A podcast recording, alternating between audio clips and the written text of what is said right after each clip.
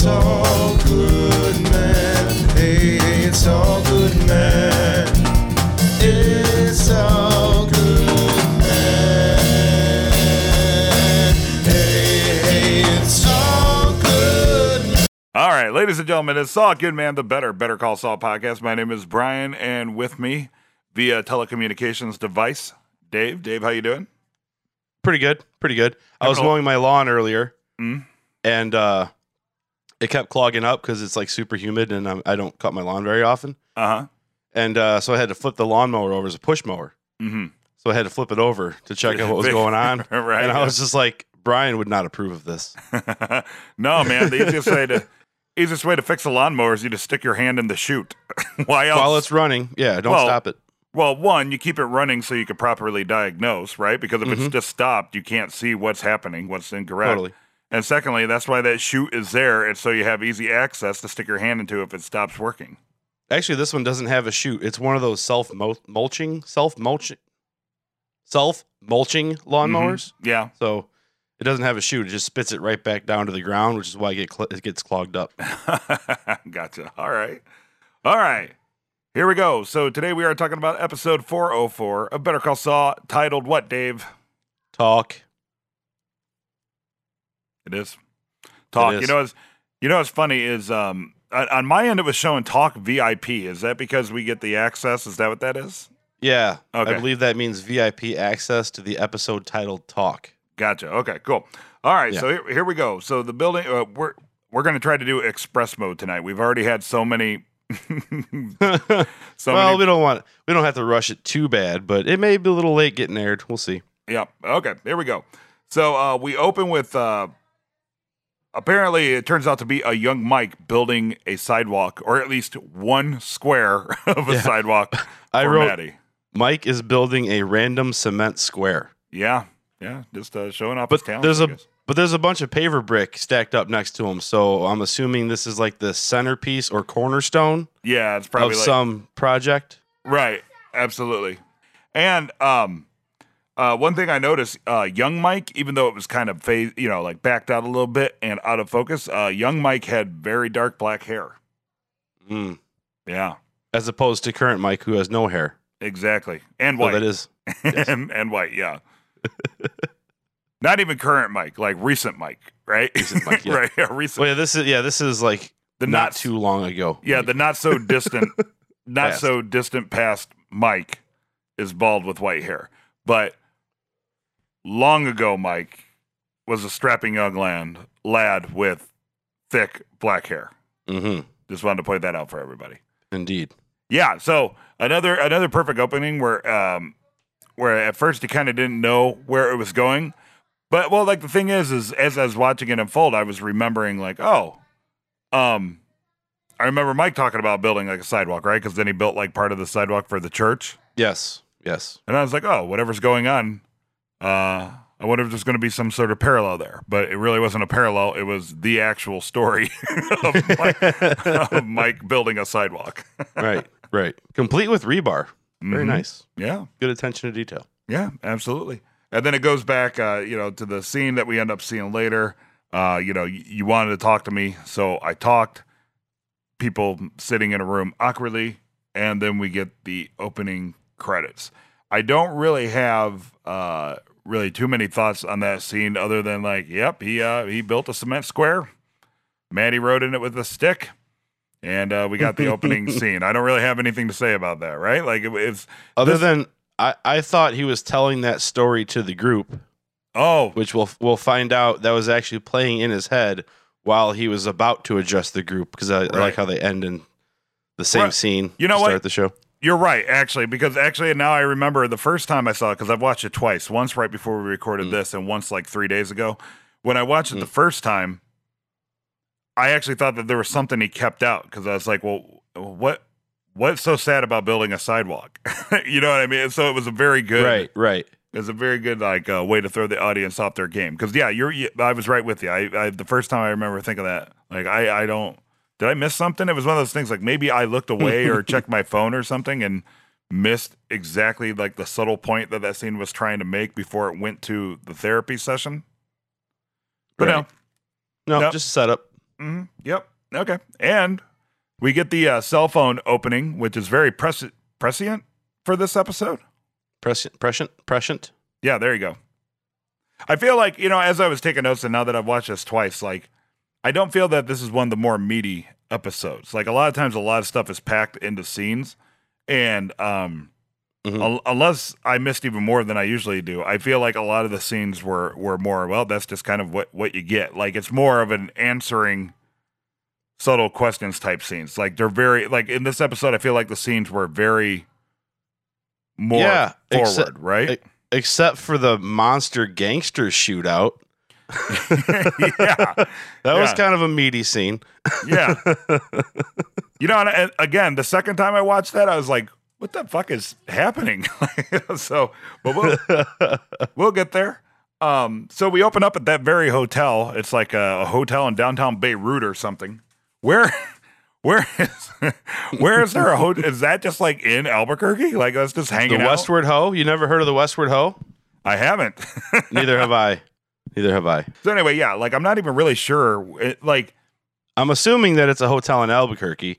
it, I guess they, it they has made a point to show all the like random people smoking crack in all the rooms or like walking by lighting pipes up. Yeah, it's obviously So- a, va- a vacant building, right? There's it's like no the way- Van Dyne, like the Van Dyne Motel of Albuquerque. except for more, except for except for less rundown.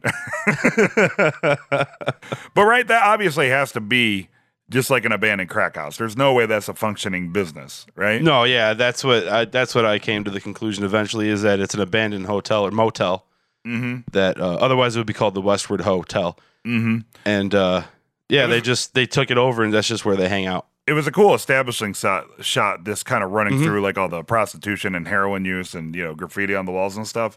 So That's I, what- I, If there's one thing this show does well, it's establishing shots. mm-hmm. It's ve- it's very well established in the field of establishing shots. Yes. Uh, so here's some notes I wrote down. Um, first off, the peephole on the door, like the little window that he opens up, Mhm.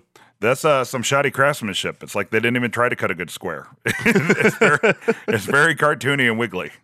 Um, secondly, uh, the whole scene, uh, especially at the door, for whatever re- uh, reason, remind me of Who Framed Roger Rabbit when Eddie Valiant is trying to get into the Ink and Paint Club, and he knocks on the door, and the gorilla opens up the, the door to the speak or the window to the speakeasy, and the Mhm. password the password is Walt sent me, Mhm. and and then the like for some reason that's all I kept thinking about was Eddie Valiant trying to get into the Ink and Paint Club in Who Framed Roger Rabbit, which. By the way, on a side note, if anybody out there it, uh, ever plays the classic Nintendo game, uh, Who Framed Roger Rabbit, you get stuck if you can't get into the Ink and Paint Club. And the password is Walt sent me, just like in the movie. Back in 1987 or whatever, when that came out, I must have rented that game five times trying to figure that out because the instruction booklet was lost. But the password is Walt sent me, as in Walt Disney. Noted. Um, so, also, that's a pretty shitty doorman, right? he Well, yeah. he opens the door, lets the person on the other side of the door walk in, follows them to the table. They already have drugs and money out, and then he just casually walks back and pulls the door shut. He must. I mean, obviously, this is an, a previously established relationship. Mm-hmm. right. Or, I mean, just the amount of time. Like, even still, you would think he would just open them in, shuffle them in, and shut the door. Plus, Well, he did the classic, like let him in, then he walks out of the door, glances around, and then shuts the door behind him. hmm And plus, he did let a whole camera crew and people filming inside, which uh, That's not not quite. If you want to be on the down low, that's not really the right path to go. Sometimes, right. But, I, I can't imagine that his manager would be happy with this performance, and I feel that's going to come up during his review. You're just taking sp- special notice because this is your industry. I was like, "Oh, that bed is not made correctly." Be like, Fire the "Who- housekeeper. Who runs the preventative maintenance program at this hotel? That's Mike's Ah. next stop. yep, he could do it. He could do it. As long as he has a clipboard, he's good to go. He's good to go, man. Uh so th- pretty much the scene in the nutshell is pretty much establishing that there's just this really kick-ass, awesome underground dilapidated hideout, and they do all sorts of uh, illicit activities there. Mm-hmm. and um, Who Framed Roger Rabbit. So back, That and they dropped off drugs and they were scoping the place out because they're you know they're casing the joint. right? Yeah, yeah. They're Right. uh, kind of yeah, yeah. They're kind of get a game plan together, right? Right. Yeah. Which just goes completely out the window. um. So then we meet up with Jimmy, and he got a job at CC Mobile. Good for him. and I noted that he was sleeping alone. Mm-hmm. Well, well, Kim was already up and about it. She was already up and I, ready to go. I was hoping she left because we were talking about that one scene and how we hoped it would continue. Which, by the way, I believe every season picks up at the end of a previous scene, like when the season opens. mm-hmm. So, but so I don't know if they do it episode to episode like we've been asking for, but I totally forgot. Like every season starts like that. Yeah, yeah, that's true. So I'll stop asking for that. If you listen to preview of the prior, some of you may or may not. Mm-hmm. Uh, but but Saul's there and uh, gets a call from uh, the folks, the fine folks at CC Mobile, and he's offered a job as a shift supervisor, Mhm. which which he again turns down. Of course. And I almost thought, like, man, I hope they don't do some other stupid caper. No, I didn't. I didn't go to that. I, I, I thought maybe he just doesn't need the job because he's you know, four G richer, five G nine Right. if you count the the payout and the uh th- the thievery. Mm-hmm. Yeah. Yep. You know, and then we find out, uh, you know, Kim meets him in the in the bathroom as she's on his way out the door, and he's brushing his teeth, and she gives him the uh, gives him a phone number for a uh, a therapist, Mhm. and and he, he's seems like like he's he's polite, and I guess he appreciates the gesture, but you can kind of see that he's like, I I, I don't need this. I'm I'm completely Right. cool. I'm I'm fine. Yeah. I don't need I don't need a therapist. But it comes out in that you know, he kind of like, yeah, I got I got a job doing this, and she kind of slightly humors him, like, oh, that's that's, that's great, like Mhm. that's you know, like trying to be supportive, but it's obviously a waste of his talents, you know, Mhm. or or not that that's an illegitimate job. It's just you know he's a lawyer through and through, and, and that Or- whole thing. Or not the priority because I mean this goes back to the, the Kim breaking down last episode. Mm-hmm. So obviously we've she broke down because she thinks he's got some real problems, and Right. maybe she thinks he should fix those problems before he goes off and gets some shitty job right, because that'll just build up the stress and then he'll end up exploding later. Yeah, right, right, right, and it, and it was good to hear him actually say what what he was doing. You know, he's just trying to Mm-hmm. get some sort of somewhat gainful employment until uh until 10 months from now when he could be a lawyer again right. But because at first I thought he was just blowing her off, like he was going to go do some other. Ca- then I thought maybe he's going to do another caper Mm-hmm. when he's like, "Oh, I got a job," but he didn't at the Yeah. time. You know. yeah But then he calls him up and says, "Hey, you guys still hiring?" i'm back in yeah uh once again what was his plan if they went with candidate b i mean i guess it really doesn't matter in that circumstance i guess he would have had to go to another another job but um Right. A lot of what what was the plan? Like there's a lot of 50-50 50-50 i don't feel like they've done that so much in the past. Like maybe maybe i just wasn't like Mm. on this kick of finding out like what was your plan if that didn't go through but i just feel like people hanging out in the doctor's office what what possible plan did you have to explain that you know what i mean I Not think that's just your nature this season, Brian. I, I guess Nacho gets shot in the stomach. Okay, what was your plan if he did die? And it right, like, like what Right. you, you know, Jimmy Jimmy gets uh Jimmy gets by all accounts a dream job, and when turns it down, what would he what would he have done if they would have went with candidate B? right. But you know Hmm. what? We don't have to worry about that. Well, it's already been written, so Yeah, not our, you know. right, right, exactly, if there ever was destiny and lack of free will, it's within a TV show. right, yeah. You know, this next scene I, I was a little bit confused about when Kim went to the courthouse Mm-hmm. because we we hadn't been there in a while. Well, I was thinking back to when she left Davison, Davison, Maine. When she left the Green Table, Mesa Verde, hmm and she's like, "We got to stop by the courthouse." And then her assistant's like, "I don't know you had something lined up for today." And she's like, "I don't." hmm So this is obviously related to that. So she's been doing this Right. um, on a semi-regular basis. I don't. See, I don't know if the judge was right or not Right. when he's like uh, rediscovering your love for the law. mm-hmm. Is she? I don't think she's doing that, but maybe she is. maybe maybe she's purely killing time to get away from Jimmy. Yeah. I don't know. I, I thought that was kind of odd too, right? Like, like, man, I don't know. Yeah, that's a Or hard may- one. Or maybe that Mesa Verde is such an overwhelming situation. Mm-hmm. She just wants to go see like how the little people do it. Yeah, You know, like kind of taking the easy way out because then he's like, I got a bunch of PD work. You know, I may put you to work if you keep hanging out. Maybe that's kind of like Mm. her last, like, maybe I do want PD work or maybe I do want this massive undertaking. Yeah, I, I, think I think the overall sentiment that they're going for is that she's just kind of lost right now, right? Like she doesn't Yeah. really, she doesn't kind of really know what to do with herself. She's no longer a part of HHM. Jimmy's being all fucked up and weird, you know, like the Mm-hmm. banking thing, well, maybe awesome financially is a huge, huge strain on her. Plus she's Mhm. recovering from a car accident, you know, and this Mhm. uh, you know, uh Chip Kine from Anchorman is trying to expand the green table, so you know, which, which is a pretty which is pretty, you know, in her mind, obviously not the best ideas for an anchorman of his caliber. So Right, trying to get she's, that- she's, you know, she's, she's probably just a little despondent and not really sure what what to do with herself. You know what I mean? Which is fine. Everybody comes to those crossroads now and again. So, so when when uh, Judge Munsinger, which by the way I totally spelled correctly without looking it up, nice, well done. Two Um, points. when he summons Kim to his chambers Mm-hmm. and he tells her the plot of the verdict, Mm-hmm. did you know that that was a movie or that specific book or movie? No. I did not. I was like, oh, this is a pretty interesting case. uh, no, I didn't. Uh, but for some reason, I wrote on there he should have went with the the plot of Devil's Advocate, and I think that's only because that's the only other law based movie that I think I might have seen. Ah. Like, oh, you got right. to you got to get you some time to kill, man. All right, Kim, Kim, I got a case for you. Are you ready for it? Okay, so the devil. So you're the best lawyer in town. yeah, like, but it's like a small town, right? And like, and then like the devil summons you to New York just so he can have sex with your wife and your neighbor. Okay, you got this? But then you have to have sex with your brother.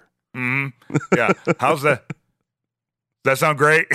or whatever he said there. By the way, your wife's gonna lose her shit too. Yeah. but hey, Keanu, right? Huh? but no, I had no idea that was a. I- I- yeah. I, I had no idea where he was going, but that really just kind of seemed like a really roundabout way to illustrate the fact that, you know, not everything is all roses all the time. Not everything is as romantic. I like to think that the writers just really liked that movie and still had about five minutes to fill. Pro- So- it, it was probably a way to work in a shout out to, you know, Mhm. we do that in our music sometimes. Yeah, totally.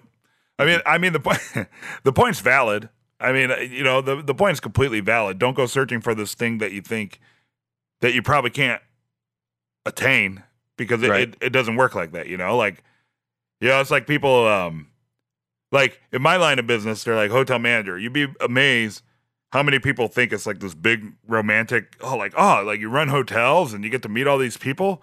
It's like yeah, you're just but, uh, you're just hobnobbing with celebrities, and Right, giving everybody VIP access to your five star restaurants. Right, but I'm also unclogging toilets in a suit because the maintenance guy is on lunch. You know what I mean? right. so, so yeah. So I mean, it's kind of a, a funny way to make a point, but uh, and, and he doesn't seem like he had any real, um, real warmth for a kid. It just seemed like he was just more or less familiar with her and her work. He he wasn't very. It it didn't seem like they had like. Like A rapport. Oh yeah, or like a more intimate relationship, other than the fact that she's a lawyer that made a set in front of him a few times, and he's a judge who may have presided over her case a few times. Right? Well, he thought she was still with HHM. Yeah, So he yeah, he had no idea of her current Mm. situation. I, I might have missed that that small detail. hmm But what what was her affinity for him? I guess, I guess it's just somebody I don't was think it comfortable wa- with. I don't know if it was an affinity or if that was just the kind of cases she wanted to see or the Or maybe know. that was just the courtroom she walked into that day. yeah. Well, because she asked Marty for the schedule hmm and he you know he gave her the rundown and she chose which one you know she knew what Yeah. she was going to go sit in on. Yeah. So she wanted to watch Scotty Blakely represent himself. Apparently, hmm just trying to squeeze all my notes in before we move on. Nice. You know what they say? What's that? A man who represents himself has a fool for a client. Indeed. I thought that too. But Me I too. will, I'll go on record. Once upon a time, I actually had to go to court and I represented myself and I won. Just out of sheer stubbornness, but I won. So it was awesome. Sometimes, sometimes that's lawyering. hmm Yeah. Long story short, in case anybody's curious, my roommate didn't pay his bills. They took me to court to try to settle to get me to pay half of his bills, and I blatantly told them that I would go sit in the county jail before I ever paid him one dime. There you go. And so what happened was the judge asked me if I had receipts, and I said yes. And then they tried to make some other sort of like agreement where they're like, okay, well, instead of like half, why don't you pay like a quarter of the back rent and then he could pay 75%? I was like, no, not doing it. Nope. and and then the judge at that point was pretty much just like, ah, okay, how about you just pay your bills that you owe? And that was the end of it.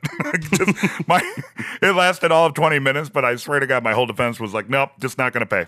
I'm like, just not gonna do it. I might have even said, I like to think that I said, even if ordered to, I won't pay it. But but I think even the judge knew that it was bullshit. Anyway, uh my last note is that um uh PD Overload, good band name. PD overload. PD Hmm. Overload, good band name. I like it. Yeah. I like it. I, I feel like, okay, just hear me out real quick because this has a lot to do with Better Call Saul. no, like, uh, totally not going off in a dumb direction. But like, I feel like band names sometimes, if they have initials, they're more mysterious in rock and roll than than puns. I'm just putting it out there. True. True. Yeah. Uh, like NWA. right? KMFDM. Yeah. Way more rock and roll than like the Steve Miller band or like, UB40. yeah, UB40. Mhm. Yeah, kind of. Mhm. Mhm. Yeah. anyway, here's Wonderwall. Z ZZ Top. ZZ Top, ZZ Top in uh, Canada. Ah, yes. Mhm. ACDC. Mm-hmm. Mm-hmm. Okay. Yeah. See, all, all rock and roll. All rock and roll. Mhm. Yeah. The WHO. I actually had to think about that for a second. I was like, yeah. Like, wait. all right. Moving on. Uh, we we see Mike meeting Anita for dinner. That's nice. Good to see Mike getting a, you know, having some companionship and doing something other than sitting in his dank ass shack or the place where he works because his house is dark as shit too. Apparently, whenever he makes concrete, Anita shows up that Mm-hmm. episode. you want to talk about parallelisms? There you That's, go. that's the tell. That's the tell. Yep. Like you see her, Mike though. working concrete. You see Anita. Yeah, totally. I like and I like their back and forth. She definitely Yeah. does a good job of like softening his his gruff Totally. And when and when this is like already the second scene with Mike, I was like, "Yay, we're getting the Mike heavy episode that we asked for in preview with a prior." Yeah, Yeah, that was pretty awesome. yeah, and um, it, it, so they're they're talking about this weird grief meeting that they go to. This uh, Mm-hmm. group therapy, right? I guess it would be Gravity, as I call it. therapy, as it were, as it were.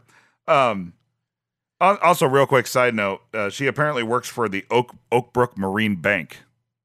Oh, Just putting that out there. That's what her name tag said. Anyway, she mentions that she wants to hang out with this guy named Henry, who Mike says pretty much, well, the guy's full of shit, and he's just mm-hmm. there to, for The- attention. yeah, He's like a he's like a succubus, just like fueling himself off of like the pity of others. He wants everybody to feel sorry mm-hmm. for him. right. Kind of like your old roommate that that pays bills. very very much had the same character trait there. yeah, yeah. You know, I, I sometimes wonder, wait. So here, here's true story number two about that guy. I don't know why we're on this again, but true story number two about this guy is uh, he flipped out, got into a fight with his girlfriend. The neighbors upstairs called the cops. So when the police tried to calm him down, he, uh, in a panic, flung open the door of his car and started reaching behind the back seat, which made the which made the police pull their guns out. and Wow. I and I tackled him in his car, thinking he was do, gonna get shot or something. And I still to this day don't know what he did, but I think I pretty much saved him from turning around and getting shot by the police. Wow. Isn't that crazy? Yeah. What a psycho fucking dude. anyway, anyway, Anyway, Hen- Henry's full of shit. yeah. So Uh, one thing I do like is uh, how he was talking about um, the dates didn't match up because the night game at Wrigley Field, Which is eight eight eighty eight, which is the first night game at Wrigley Field. oh yeah. I just like the fact that they name dropped Wrigley Field. Yeah, I I, I thought of you. I was like, oh, Dave's got to like that. Yeah, Cubs fan. Bob Thank Odenkirk, he's, he's he a Cubs fan too. He's from Cicero, which He's is not too far away Cicero. from where I'm sitting right now. Um, but Mm-hmm. also, once again, I had tickets to that game because it was my golden birthday. That's what I was trying to lead you up to. Yeah, and if So I, I, kept remember, which is. yeah, if I remember correctly, it got rained out. Yeah, they were just talking about it since the anniversary just passed because Yeah. this would be 30, hmm 30th anniversary of Lights at Wrigley, and yeah, it got rained out. hmm So I'm I'm just saying I I'm now part of a Better Call Saul lore, which makes me a part of Breaking Bad. Yeah, transitive property. Uh, so great. So I, I guess long story short, uh, without all the like meandering and stuff like that, I, I don't know. I just kind of really like the scene when when hard ass Mike is in is the few and far between scenes with Anita. I think it's a good pairing. I like the it- I like the way that they play off of each It other. It humanizes him a little bit. It does. It humanizes him, yes. It does. You know, and um, she wants him to go to her friend's band, which is cool. hmm We've all been there. Yeah. We've all turned. We've all turned that date down. right. You know, it- uh, I she must not take much much convincing to do anything, right? Because she wants to go to her friend's van band. She her friend's van. She wants to go to her friend's band. She invites Mike. Mike says he has to go to the group therapy session, but he'll meet her there afterwards. But then she ends up going to the group therapy session to see if this guy lies about being at Wrigley Field at night, right? So like when it goes back to group therapy, she's not at band waiting for Mike to show up. She's sitting Mhm. not too far away from Mike in the group therapy session. Yeah, because he made it interesting with a bet. He's like, "You want to make a bet?" And now she's she's curious. She knows what she's Right. getting with the band. Everybody knows what shitty local music sounds like. I'm just saying. so this is way more intriguing to see if Henry's going to pull out some bullshit and rub his wrist for a while. hmm Yeah, yeah. Well, I'm just saying. Um, Mhm. easily swayable.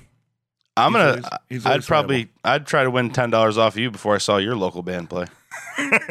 Jokes Which on I'm you. You're in in. my local band. Damn it! Even I wouldn't pay the cover. right? Which, by the way, once again, if anybody wants to come see us play music October 13th and you're in the Joliet, Illinois area, anybody from our podcast that shows up, I will give you free cover. That's a deal. um, next scene as we're moving on is uh, Jimmy's uh, first day at work.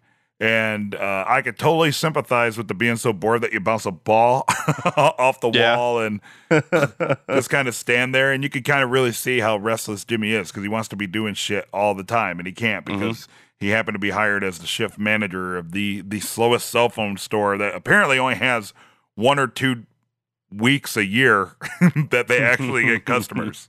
Right? Bring Wasn't it posed like that? when your yeah when your boss tells you bring a book hmm inventory week. That's what he said it was. Oh yeah, because he said Yeah. he just had. He's like, oh, it's busy during inventory week. Yeah, when's that? Oh, it just happened. Yeah, yeah. So it's going to be a long fifty some weeks. Yeah, fifty um, weeks to go. I I do like the uh I do like the focus on the cell phones though. Because Mhm. not only does it go back to the opening intro, but you know, Breaking Bad it was always a big deal when Saul would open the drawer and he'd shuffle through the his Mhm. his drawer full. That's probably where phone- he got half his burners. He just lifted them from the store that he worked at. Exactly, exactly. That's my my exact thoughts, even though they're probably the most obvious thoughts to everybody. Um, it- but so that then I started thinking, okay, so they they totally are slow walking the whole "Hey, I'm Saul Goodman" thing, right? but Mhm. but now that we're four seasons into this, they're totally at the point where they're just explaining stuff that probably didn't need that interesting of an explanation. It's like, okay, in Breaking Bad, Saul has a lot of phones, right? Like you couldn't just go anywhere. No, I was gonna actually. I was gonna get to this the next time we come back to the uh, cell phone store, Okay. but I Okay. can get to it now if you want. No, let's just move on, and you can bring you can bring it back up. Yeah. But my my only other thought on that is uh, Jimmy's living the dream, right? He's Yeah. ma- if if, he, if he's making money, if he's not if he's Mhm. not completely commissioned, right? Right. He's making money to do nothing until he can be a lawyer again in ten months. Write Mhm. it out. Just Study. write- Use, use Yeah. your free time to study that law, son. Yeah. Right? I mean, write it out. Mm-hmm. that's that's what I would do. Um Maybe, maybe grieve over your dead brother, but I don't know. mhm. Yeah, I mean that's just me. just, just me. That's what like normal people would do, but yeah. Moving on, we see Team Gus scoping out the uh the the the Ink and Paint Club with the murder twins. Westward ho! That's what I call your mom. uh, it's so uh it, it's so great. I, I love how you just hear Nacho trying to put together some sort of feasible plan about how they could possibly overrun this fucking place, and the the murder twins are just like, "We got this, fam." Like, well, I put I put uh, need numbers Domingo and Javier and their crews. Twins are like nah and go wreck shop. it's like And a then really, Nacho's like, dude, I just got shot like yesterday. yeah, yeah. It, it, it's really like a really slow uh, Leeroy Jenkins. Are you familiar with Leeroy Jenkins? Except this time, Leeroy is outnumbering the reasonable people. Yeah. Well, they're still now it's two to one. No, I'm saying it's two to one. It's the two twins against Nacho. Oh, Whereas yeah. Leeroy Jenkins was one guy out of a whole clan. Right. They're- Yeah. they're- while they're all making their plans. Yeah. Well, I like to think the murder twins, one is Leeroy and the other is Jenkins. right? Because it's like the same setup, But- right? They're looking, they're scoping the situation. You have the one guy They- running running down the strategy and the chances of survival, and then uh, you have uh, you know, uh, the take action party just like cool, got this. And then they just go for it. But they didn't quite. I mean, Leeroy Jenkins ran in screaming Yeah. and opening. They they came in pretty stealthily. I mean, they got through like four or five people before they were even noticed. That's the most impressive thing about that. So you kind of brought that up earlier in the episode where I I love the way that they framed it. It was like a cartoon. You know, mm-hmm. like in a cartoon, like the, the character will somehow roll up his skin on his arm or something, like he's rolling Yeah. up a shirt, walk off screen, and you just see all like the puffs of smoke and like weird like skulls and crossbones and stuff come from off screen. That's mm-hmm. exactly what this this this scene was. It was just a hotel, a bunch of gunshots, and and then out of nowhere, a random explosion. Yeah, Like, right. Boof. Is that? Oh, maybe is that what killed the other guy at the truck? Because I had I when Nacho comes up and flanks the guys to the truck, he shoots the one guy, right? Mm-hmm. But there's two guys at the truck, and you just see the other guy on the ground, and they never show how he went to the ground. Yeah, I, I guess maybe it was implied, but there there was like a hell of a body count there. And it's pretty. Uh, so my notes on that, um, so Nacho comes in. First off, I didn't know if he was gonna try to, like, because he kind of came late to the party, right? The murder twins were Mhm. already the murder twins were already wrecking shop when he came in, and he kind of came in late to the party for obvious reasons. But I thought for a minute there they were gonna do the whole thing where he tries to take a shot at the murder twins. oh, You know, because he's stuck in a bad situation, Yeah. right? Like he's he's kind of uh you fucking know he's, he's Salamancas. yeah, I mean, he's part of the Salamancas, but obviously he's owned by Gus now.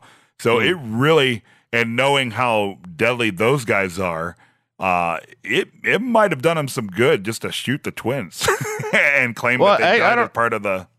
I don't know because I'm almost thinking that maybe he needs the twins on his side because you know Gus and Salamancas are enemies. Right, So you want to have as many allies as possible against your enemy.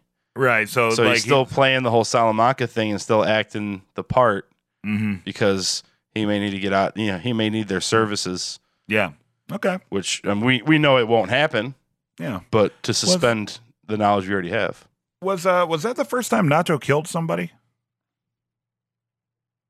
Do you recall him killing Mm. anybody? I remember him being a badass and making the threats too, but is that the first time he killed somebody? I'm gonna feel like an idiot for not knowing, but I don't know, Well- so I'm an idiot. Yeah, so maybe maybe if somebody out there has um uh, some Hector? insight on that, I I sat there and really thought about. Well, he tried. He tried to kill Hector. He did not do it. Yeah, that's attempted murder. That's true. Right. So because what happened is after he snuck up on the guy and shot him, it did like the screening with this weird face look on his face as if that was the first time he had taken a life. Like the gravity of the situation really hit him Mm. at that moment. And I rewind that twice trying to figure out, you know, like I kept skipping back a few times and I'm like, what? Like, is that the first time? That that's what stuck me. I'm like, why does he look like that? Like it looks Mm. like it looks like he that Yeah. was when he I it was realized pain. It, it it could have been. My interpretation of it was that's the first time that he literally kills somebody in the name of all this craziness, and the reality of the situation just kind of sunk in at that moment. You know, because he was sense. still That's probably what happened. he was still kind of um well one he's in pain but he, he was still kind of focused on that when the other murder twin gave him cover you know and like the shells are raining down on his head and such it, it just seemed like long story short it just seemed like it was the first time he killed somebody Two me. points for you because I didn't. I I I, I agree. I Right, think it and I- is, and I think you're right, and I'm going to give you two points for that because I didn't Yeah. put that together. yeah that's okay so th- then my second thing is uh i kind of believe that mike and both of the murder twins have to be terminators sent from the future because they walk into every situation like their plans always work flawlessly. They Mhm. seem to have little concept of actual danger even though they're in a lot of danger. And relatively speaking they come out pretty unscathed every time we see him take action No, he's just a badass. yeah with a He's heart of gold with a heart of gold Then the scene uh kind of moves along a bit and we see Nacho in a ghost house or some shit with like the sheets like flowing in the wind, hmm right? And once again, Nacho's just hanging out, sitting in the dark. that dude just likes sitting in the fucking dark, Pretty right? much. Right? And then Gus comes in, and I think the the whole deal was is Gus was checking on the progress of this little battle that they had today, and Nacho was basically calling Gus out for kind of starting to claim his own territory, even though even though Gus has his own hand, handlers. Is that what happened? Well, no, he's uh they cleared he they set this whole thing up to clear out one gang Mm-hmm. so that way they can take over um and the cartel will will give it to Gus cuz he's not going to give it to uh Bolsa, Okay. right? No, or he's not going to give it yeah. Or Yeah, not going to give it to the I I think in a roundabout way we're saying the same thing. Basically, Nacho Nacho kind of saw it though as a s it wasn't business as usual. It was a power grab. Mhm. Right. Okay. So we're we're in a way saying the same thing. I just might not have been so uh, concise and eloquent. But um, I was not concise and eloquent at all, so well then neither of us were. But either way, it was a fucking power move. they they they created a power vacuum knowing that the cartel was going to fill that vacuum with Mhm. Gus. okay. All right. Yeah. Okay. Cool. I, I mean, also, also during the shootout though, did you notice the Full Metal Jacket type music? I no. for some reason I was just thinking about like that last scene in Full Metal Jacket because it's like the wasteland and Uh-huh. kind of creeping up. You know, Oh. there's like a standoff going on, and that music. Yeah. Really, so I was wondering if that was like an allusion to that because uh, it's a really good movie and led to me being called It's a- Private Pile all through high school. Yeah. Well. well, it's no the verdict. I'll tell you that much right now. It's no the verdict. Mm. Um, but better than the client. right, but it's no devil's advocate for sure. Or Who Framed Roger Rabbit. Lots of movie symbolism here. All right. Try to keep up. Yeah, moving quick. Trying to keep up. All right. So, uh, moving on to the next scene, we see Mike in group therapy with his daughter-in-law Stacey, and uh, uh, th- this was actually what I was waiting for the most out of the entire show was just to see Mike call this guy out, even Mhm. though. It, but I still hadn't put it together yet that that was the ending of the opening scene. You know, I thought maybe it was like two separate days. No, not until he said the same line is when I put it together. Exactly. And I was I was waiting for it, and I, I guess I didn't know really what to expect, but uh, kind of took them a while to get there. Yeah, Like- well, they they built it up to the point where I even wrote it down. I was like, Mike's upset. Mhm. Oh, he's gonna snap on Henry. Yep. I mean, I, I wrote it as it was happening. Like, here it comes. So they got me on the build up for sure. That's Right. pretty nice. Well done. right. Well My, done. uh, better than calling him out, though. Better than calling Henry out. I like how Mike uses it as a opportunity to call the entire group out. hmm Well, you know, it's if if there's one thing that Mike and Chuck have in common, it's the quest for truth Mm-hmm. in all situations from Mhm. everybody. Yeah. Do not fade me, because I am unfadable, that's, as they say. as, as as the kids say in 1990. You can't pull the wool over my eyes. I'm the one raising the sheep. okay. All right. But I don't know why that made me laugh so bad. That just sounds so stupid. Because it's so bad. But I could totally sympathize sympath, sympathize with that too. Like, because I'm totally of that kind of personality. Like, I understand people got to grieve. You know, I get that. I totally Right. understand that. And I understand also, you know, there's a time for sadness and a time for grief. And I understand that, you know, people handle situations differently. And a lot of times people are going through some very complex and deep and heavy emotions. But Mhm. I'm also the kind of guy that believes in there comes a point where it's like, you know what? Get the fuck past it. Let's keep moving on. You know what I mean? Like, like, Yep. and uh, I, I guess that's kind of what Mike's character is supposed to be. I guess that was his whole point. Is you know, you guys meet here every week. I mean, shit, Matty's been gone at this point for a long ass time, but you know, sometimes you have to confront it. like, why? Well, was Like- was he was he getting upset about Stacey freaking out about not thinking about Matty all the time? Because I thought that at first, you know, when she's like, "I don't, I didn't think about him, and I'm freaking out about it," and he's like, "Bitch, I still think about him every second of every day." Like, Yeah, I I. I kind of took it as is like it, he's he's of the mind it doesn't help to keep rehashing. So I think he feels that every week these people meeting to keep rehashing their sorrow doesn't actually help them get past their sorrow. All that helps them do is figure out new ways to express their sorrow. You know what I mean? well, maybe he needs to have that chat with his daughter-in-law. That's exactly the point. You know what I mean? Like, and so Mhm. I think he just kind of, since the one guy he called out, you know, like his, wife wasn't dead and he probably wasn't even married or whatever, and that guy like stormed out of the room like a child who was caught stealing something. You know, like I think I think that was just kind of his point to everybody. He was like, you know, in his mind, he's like, okay, yeah, I'm the dick. I get that. Like, I'm the asshole in this situation. But seriously, like, y- you motherfuckers got to buck up just a little So- bit. How about this? Could it be like? Do you watch The Office? Yes. When Michael upsets Holly on her return and he sits Kevin down and apologizes to Kevin, but he's really apologizing to Holly? Could it be like that? Like he snaps on the whole group, but he wants the message to get through to Stacey. Right. Yeah, totally. It's like when you speak like like speaking in a room with the person that like you probably wouldn't have a one-on-one with them but you kind of really want to say something. Yeah, totally like that. Like I think Mhm.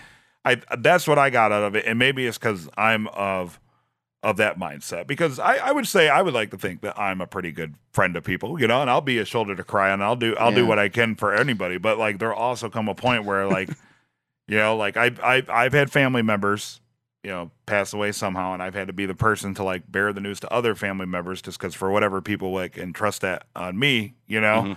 and then you know I, I don't need to go into it, but there's a very specific example from not too long ago where people were still just you know like despondent about it.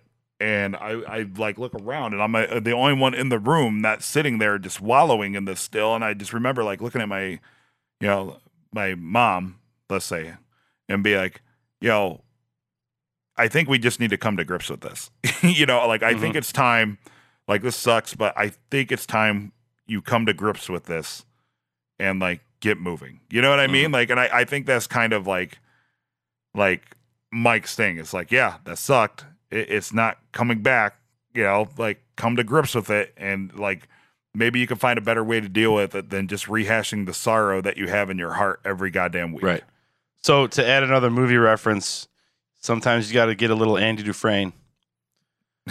right. Just get Right. busy living, man. Exactly. Exactly. And I mean, See you in and, Zihuatanejo.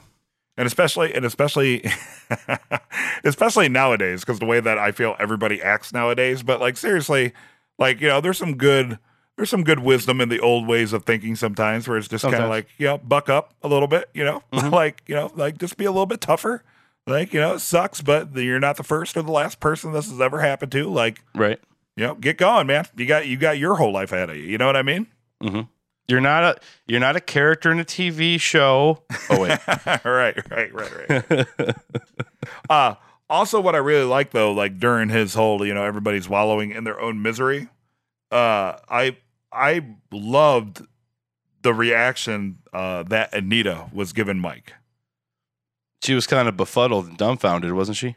Right. It was like she was really taken aback because I think she kind of, ex- uh, well, think first, I think she was kind of surprised that Mike, Called out She- Henry. you're right, because like it wasn't part of the deal, wasn't like, "Hey, you want to come watch me call this asshole out? It was like, hey, I'll bet you whatever that he does this. And then he does it, and Mike calls him out. And I think that was a little shocking for her because if you watch the character, she kind of raises up. But then when he Mhm. tells everybody, you know, you guys, yeah, you know, and he knew you get, I, I forget his exact words, but he's like, and he knew, I knew, you, he knew you guys wouldn't notice because you guys are all pretty much just keep wallowing in each other's misery. Mhm. You know what I mean? Like, like that's when she was like, like the reaction of that actress was was great. kind of like Howard being so focused on his own misery, he doesn't realize what he's doing to the people around him. I said that's one hundred percent correct. Yes, I'd Parallels. Parallels. Indeed, indeed. Um, I kind of called this next scene a little bit where I said I'd like to see how Nacho's dad has, you know, Yeah. if he has to take care of Nacho. I had no idea that was coming, but I was, I, I was in the ballpark. Fuck the points. You won the episode right here. You, you wanted to see Nacho all beat up and like bruised, and Mhm. you got put in a very bad situation for somebody that's still beat up and bruised. So you didn't skip ahead to Nacho healing, and Right. you got to see how his dad would react when shit got real. Yeah, you know, and it was funny because when I watched that, the the shootout and stuff earlier in the episode, I was like, huh. I was like, well, His dad's gonna hate this. well, at, at, at first I saw him out and about, right? Uh-huh. And I was like, oh my God, they're totally doing the thing where he's okay. And then he can barely get out of the car. He's forced in a situation. He even has to cock the gun between Mm-hmm. his legs. And I'm like, okay. I'm like, okay. I can live with that. That's cool. But then as, uh, as soon as I saw his dad yelling into the house, Is I that the like- first time Nacho's between his legs? so so when we saw Manuel, I believe his name is Manuel, enter in his house and it was dark. I'm like, that motherfucker is sitting in the dark again. like he is sitting in the Yep. dark again. He's But just then- hanging out in the shadows. He's a vampire, dude. But but then I was super happy that um that they might explore that a little bit because now it's like his it was kind of well put together, right? Because Mhm. like he didn't rest or whatever, like the vet said. He he went back into action, so now he's probably even worse off now than Mhm. he was he was prior. And he's exhausted and beat up, and he's he basically just asks his dad, like, you know, can I just sleep? Like, can I just chill for for a second? You know, he's like a little boy coming back home. So I I hope I hope they keep exploring that because that that was what I kind of wanted to see, and I I think that'd be such a cool angle for for at least a, an episode. Did I ever tell you about the time when I moved back home from college? And you were shot. No, but I just sat in the kitchen with the lights off. Did you really? No, Oh. freak my parents out. but no, I didn't just sit in the dark. I would never do that. I would, I've never in my life, unless I was trying to scare somebody, right? just like sat in the dark and waited. At least flip a light on, dude. Yeah, Nacho seems to like really enjoy that. And seems he, to really and he trusts people. He trust that people don't shoot home intruders. Apparently, Right. That's the best part about it is like he, he automatically again. What's your game plan? I was gonna say, I was gonna throw that at, at you. Like, what would his game plan be? Like I get I get dramatics, but this this is like the fourth or fifth time this season already where he's just randomly sitting in the dark. The motherfucker is Batman. There's he's no Batman. other- yeah, he's batman no other dude. explanation. Maybe the next time he'll be hanging upside down.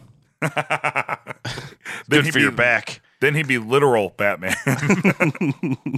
but anyway, good He'd be man bat. He would be man, man bat. man bat. Yeah, good to see that angle coming through though. Mm-hmm. Um, Then his dad gives in. yeah. Next scene, Mike's. i- I guess it's just showing how thorough Mike is, but it gets him a phone call from Gus. Was he waiting for that phone call and passing time as an excuse to be there, or do you think the higher ups got sick of him harassing the employees and called Gus? Because I guess Gus had business with him before, but maybe that No, was Mike's way of was- getting Mike's uh, Mike's way of getting Gus's attention. No, that was Gus tracking down Mike and saying, "I need to talk to you." Okay, I I don't think it had anything to do with with the with the legitimate side of the business. I guess I was. I just want to know how the hell how did Gus know Mike was at that location at that time? that. Well, exactly. That's what I'm saying. Like Well, he has a badge now, so he's scanned in, so Gus could just check the database and be like, "Who's on the clock at you know, where's Mhm. badge number XXX?" Right, that's what I'm saying. Like, right? Yeah. Because I'm sure he's such a dick that Well, it wasn't even Gus that called. So it was probably he just sa- called one of the bosses or whatever and said, "Hey, track this guy down." Or Right, no, one it- of his lackeys. He called one of his lackeys and said, "Bring Mike to me." Right, yeah, one of the intermediaries. But uh, my point is, is like Mike going to work. It was that his way of getting Gus's attention. No, I think Mike's just going to work, Okay, cool. Mike's going to work, and it just kind of worked out for the better. Sweet. point, point, pointing out all the things that are wrong in the box truck. Mm-hmm. Yeah. So that's what convinced me. He's just just like the first scene. You know, he's just pointing stuff out and saying, "Stop being lazy." Yep. Stop Okay. cutting corners. Your safety depends on it. I am the safety liaison for this company. Mm-hmm. Okay. Check the badge. And then I wrote in parentheses, I put, he wants to see you tonight, parentheses, hand banana. that was very hand banana. Just like tonight. Dude. You. Yeah. Yeah. yeah. That's a little tropey, little tropey. Yep. Uh then we come Mike uh or Jimmy uh, sorry, one, two, three. Next up, Jimmy meets Ira, uh, who apparently stocks vending machines for Shasta. Mm-hmm. I didn't know you could get Shasta in a vending machine. You could in 2006 in Albuquerque. nice. Okay. A- and and at the one batting cage near our hometown. ah, okay. Not in our hometown because we didn't have one in our hometown, but the one nearest our hometown. Near us. Okay. Yeah, you can get some straight up Shasta lemon lime. hmm The um, so this is where Jimmy kind of gets the idea to use burner phones and all that, and everything comes full circle with the whole cell phone shop and stuff. But more interesting to me is this was the scene I noticed that in this episode in particular, there was an awful lot of uh, cinematography through windows. Mm. Hmm. Like every scene has shots through windows. When he's talking to Ira, it's through like Oh you wow. can see like the frame of the windows, right? There's so many circumstances where uh, scenes were shot through windows of this episode. it's almost or- like Jimmy's through the looking glass at this point. Maybe, or it might just be the director's signature shot or something. Yeah. but but or I mean, he does he does go and paint the windows after that, so more windows. right? He paints the windows. Well, windows Uh, are the eyes to the face. True, true. And I think I think there was like in the courthouse or Kim. There, I I had a list, but I thought I wrote it down, but apparently I didn't. But there's like three or four scenes that have shots Hmm. through a window, like where the camera's behind the window and the scene All is the framed by outside the all, all the shots outside the westward ho were shot through the car windows, Yep. and then and then the murder twins shot bullets through the car windows. hmm Um, but yeah, interesting and very. That's a good catch. That's another point for you. Thank you, thank you. I'm kicking ass on this podcast. Uh, one thing I noticed was when at first I wrote Brian Posehn was stalking Shasta, so I realized it was Ira like right away. Um, so Ira Right. sold Ira sold the Hummel doll, right? He got more than they thought they were going to get, Mhm. and he he treated Jimmy fairly and gave him the proper share. Didn't scam Yeah. him, right? Honor so that's among when- thieves. So then Jimmy says, I'm going to have a job for you in the future. And that's how he comes back in Breaking Bad. This is more exposition to explain how things happen in Mhm. Breaking Bad. Yeah, awesome. Totally. Good catch. Good catch, Brian Posehn saying that's awesome. All right, and then I guess uh lastly, no, I have more. okay, go. Oh, because this also will lead to when I said that uh, they were just like show what we're talking about when I said Jimmy was filling time and he thought it was just oh the cell phone thing. Uh huh. um the way Jimmy paints the windows, you know, you never know who's listening or whatever. Is Yeah. the man watching you? He's appealing to shady characters. Right. He's appealing to guys that buy burners, Mhm. which are his future lawyer clients. Oh, nice, nice. so he, nice. you know, if you keep track of who keeps buying a burner every month or every week, you know that guy's going to need your legal services eventually. right. I wonder if they're gonna go the whole route that suddenly his store blows up and this is his first like gray area business. Yeah, you know what yeah. I mean? Like this is his first gray area business, and then his boss would be conflicted of because on one hand sales are great, on the other hand, why? why is this like right? Like why Yeah. is the slowest store all of a sudden super busy? Well, when you get someone managing it that knows what they're doing. Also, mm-hmm. you could bring back Saul Goodman with the TV commercials and bring back the sound guy and the video guy again. Yeah, look You at there. It could it could go that could go that route. That'd be nice. But yeah, we haven't seen them yet this season, but I guess it's only four episodes in. But then again, that's Yeah. just oh, that's literally almost halfway.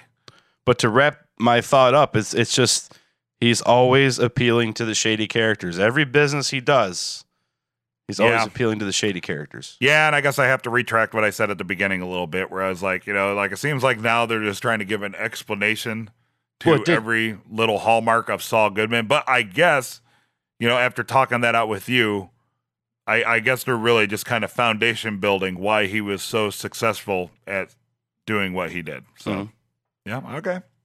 Location be damned, because it's always in Mhm. some shitty mini mall location too. Yeah. Can we go last scene now? Can we take him to the bridge? Exactly. Uh, Mike meets Gus, totally Mhm. unimpressed. Gus kind of tries to intimidate Mike over Nacho, Mm-hmm. and then Mike is pretty much just cut the shit, give me the job. I, I love. I had to note the expression of when he looked at Victor and Tyrus, and he's like, Ugh, so unimpressed. "Yeah, not really. These guys, Yeah, he- he's the old sage, man. yeah." And he's just like, "Make a move, because you Yeah. won't." exactly. Once again, once again, he's a Terminator. Yeah. Right. No fear. Nope. just walks into the situation like when uh you know the the dude with the pussy wagon right when he was his bodyguard like had no fear he just walks in not even a gun a fucking pimento loaf sandwich no Right. fucking fear at all somehow beats up a man half his age who's also bigger than he is right Mm-hmm. Yep. Mhm. casually it's the same it's the terminator there's which is awesome that we finally got our batman and terminator crossover between mike the murder twins and uh and nacho so it's good all my comic book fantasies are coming true and just for the record before anybody gets on my ass i'm not saying that disparagingly i'm i'm just saying like as i watch the show these these are things i notice and uh while i get it mike's a badass sometimes it goes a little overboard with making Mike the badass in my eyes. Which, well, he is a ex-marine sniper, so right, which is also a reason why I think makes it super awesome. Like, so for me, going to the extreme isn't always a negative thing. You know what I mean? Mhm. Like, it's kind of why I love it because, uh, once again, if everything was super realistic, I would probably hate this show's guts. yeah, Right. Well, that's like I love the fact that a lot of it is so over the top. You Mhm. know, um, I I know, but sometimes people like hit us up and it'll be like, "Well, if you don't like the show, why why are you doing this podcast?" I'm like, "Who said any of that?" Like some of the stuff I kind of make fun of it. It's like some of the stuff that makes me love the show. right. like it's just like my friends. I I would say our group of friends are pretty ruthless to each other, but the fact Mhm. that we're absolute dickheads to each other half the time is exactly why I love my group of friends. you know what I mean? It's like that whole that whole Mhm. thing, right? That makes sense, right? yeah, I still catch shit for uh, my friend Brian that you hate. Oh yeah, hate we- that guy. when we started becoming really good friends, I actually had like told him I was like, I'm going to be really mean to you because we're friends. my wife, my my wife has always made because we had plans with a buddy who was in from out of town, Mhm. and my wife was like, "Man, I, I really honestly don't feel good. I don't think we can go out with him." Um, but I feel bad. I can't just tell him that I can't go out with him because I feel because I'm almost throwing up because then I'll be an asshole because I'm breaking up plans. So we gotta like let's just say that the kids are sick and we can't go out because then that looks like less of an asshole maneuver than me saying I'm selfishly sick and I'm not going out, right? hmm So I called my buddy and I was just like, hey man, how's it going? I'm not coming out tonight. All right, bye. and my wife was like, why did you say that to him like that? I'm like, we're guys. yeah. so he came back to he came over to our house the next day and uh Kristen was like, Yeah, so I'm sorry we couldn't make it out last night. He's like, No, it's cool. Brian said you weren't coming. Like- like- and I like look at my wife, I'm like, once again, we are guys. Like we don't work like Yeah. that. Like you could just be an asshole and just be like, dude, uh, fuck yourself. I just don't want to hang out with you and it's cool, you know? Like for the, for the most part. Some of our some of our friends are kind of pussies, but Well, you can be you can be an asshole, but you can't be a dick. Remember, there's two. Yeah. Remember, like don't That's be a dick. And people will say like, you know, but you're an asshole sometimes. That's true. yes, But I'm not, a dick. Yeah, I'm an asshole, but I'm not a dick. Mhm. All right. So overall thoughts on the episode. Um, lot slower. I th- I think it's a lot less layered than previous episodes. But I guess if you have three heavily stacked episodes right? I feel like this happens every year, right? Like you get a handful of Mhm. really heavily stacked it episodes, and then you get Ebbs the and flows. Yeah, exactly. Which which is obviously intentional. Um, yeah, and five is usually pretty kick ass. mhm. Five usually gets some pretty intense shit going on. But I mean, it was like this was like a, a fast sandwich because it was slow and then the shootout and then it was slow again. You know, Yeah. because there was a point where like it went through about twenty minutes that I thought I like blinked and I missed it kind of thing. Mhm. But then at the end, I was kind of like, eh, slowing down a little bit. Yeah.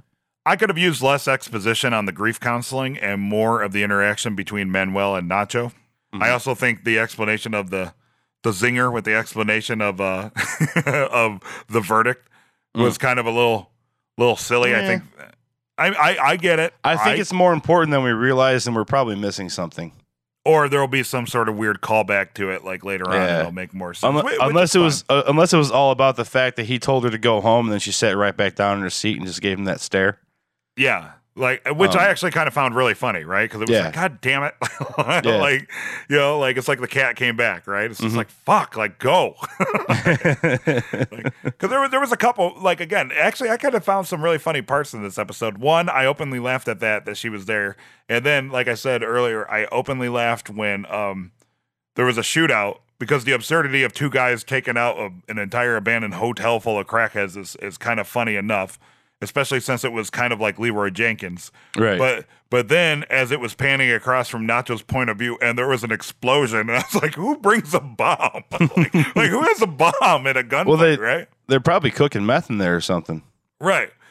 Yeah, that's true. That's it's, it's it could totally be something like. And then what I love about it too, it wasn't like it sound. It didn't sound like handguns going off. It sounded like a full fledged like war battle, and then out of nowhere, one of the murder twins has an Uzi or whatever the hell mm-hmm. that was. I think it was an AK. yeah, it was like, what? Oh, Whoa, shit! He brought a whole bag. I didn't catch the bag at first until he pulled handguns out of it. You know, Oh yeah, the bag. I remember him picking up the bag. I just didn't pick up on that at first. So to me, that was that whole scene was kind of humorous too, because again, it was so over the top because it was these two murder twin Terminators just wreaking havoc, and then it Tank- shows a it's like Tango and Cash. Yeah, exactly. It shows just a ton of dead bodies everywhere. Mhm. They were literally they a two man army. That's what they do, man. Yeah, better strategy, I guess. When you know that you're gonna make it to the next show, you can do whatever the fuck you want. That's right. That's right. That's Like, you, oh, you're shooting at me, dude. I'm in Breaking Bad. Are you in Breaking Bad? No, you're probably gonna get the. Right. Exactly. Good point. awesome. So overall, I, I enjoyed it. Um, slower episode, uh, not as nuanced as previous episodes, unless we're just not noticing a lot of things and glossing over stuff because of uh, There's The tech- probably that the tech- like this, this like the cell phone thing is probably more important than we think, and yeah. But you know what? Um, That'll But the whole thing with like Mike and getting the job, I understand you want to prove how badass Mike is, but you could have had that five second scene, you know, in the next episode. yeah. That's just a cliffhanger to get us to watch next week, and it's working. Mm-hmm. I want Right. to know what the job is. Or like, or like the whole like they wasted several minutes on uh, Mike examining a truck, right? And I was just in there waiting for some sort of Mhm. funny payoff, and the payoff was that he got a call from one of Gus's intermediaries. Yep. And Like, and okay. he ignored a call from Stacey. Yeah, but I feel like that scene could have been cut at least in half, and everybody would have got the gist of it. Yeah. But Unless there again- was, I was waiting for it to be like when he said the thermometer was off or something. I was waiting for him to discover that this truck was used to run drugs. Yeah, I was kind of hoping for that too. And So and maybe that was what they planned was just to make you think that and kind of string you along a little bit. I, I mean, maybe he did, and it'll be one of those weird things where like uh, there was a nuanced look that'll be revealed in upcoming episodes that Yeah. we didn't catch because it was a pretty meaty scene for once again not a lot of payoff. He snuffed the call. And he got a call, like, Mm-hmm. like us. Oh, and he's a dick. Like, okay, we get it. Like, Mm-hmm. the, the motherfucker knows his uh, ratchet straps. Like, we get it. Cool. So, And if Uh, it says double stack, don't fucking double stack. Yeah, man. God. Yeah, fucking pay. Listen to the rules. So so that's that's how shit gets broke. exactly. So Bad. over. Oh, I get a Breaking Bad. Very nice. Okay. So overall, not a bad episode. I I did enjoy it, just not as much as the first three. But that's Better okay than this because- podcast episode. Yeah, absolutely. This is a terrible podcast episode. I've resorted to heckling you this episode. Ah, Feel free to tell us what you think. Tell us what we missed. Make sure to check us out on TV Time. It's an app you can download and discuss all your favorite TV shows with people from all around the world. We get a lot of cool comments and uh, thumbs up off of that. Make sure to check us out Facebook, Twitter. You can email us. I'm not even going to go over all this stuff again because you know how to do it. Everybody knows where we're at. Uh, you can definitely hit us up on nothingimportantpodcast.com. Check out some of our interviews with older celebrities, and you can check out some of our thoughts on uh, Rick and Morty on the Rickest Rick and Morty podcast, A Pumice Among Us. Uh, we appreciate you listening. We'll see you this week for Preview with a Prior. I already have some really great uh, comments from you folks out there, and I haven't checked if we got any positive reviews. But remember, I think it's if we get 10 positive reviews, I'll release one of our band songs that we've never released before. Real quick, so one of our one of our uh, listeners, um, one of our listeners actually purchased the Bavarian Boy Hummel figurine off of eBay that we talked about on Preview with a Prior.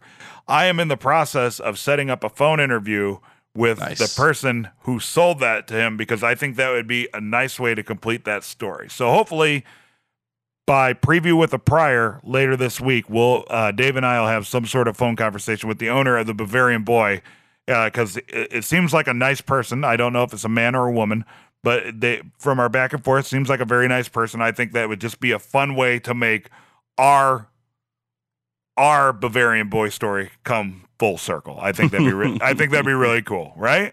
Yeah. just kind of a fun thing to do. We don't always have to talk to famous people. We could talk to, you know, just cool people in general. Like I Watch it be a famous person. Like Tom Yeah. Cruise or something. Yeah, this is Tom. awesome. All right. Cool. Well, hope your week is awesome, everybody. I hope we don't get this out too late tonight. Uh, we had like an epic, literally six and a half hour band practice Saturday, and we're all reeling to catch up since then. So, uh, hope this finds you well. And Dave, Call us idiots, call us geniuses, whatever. Just call us.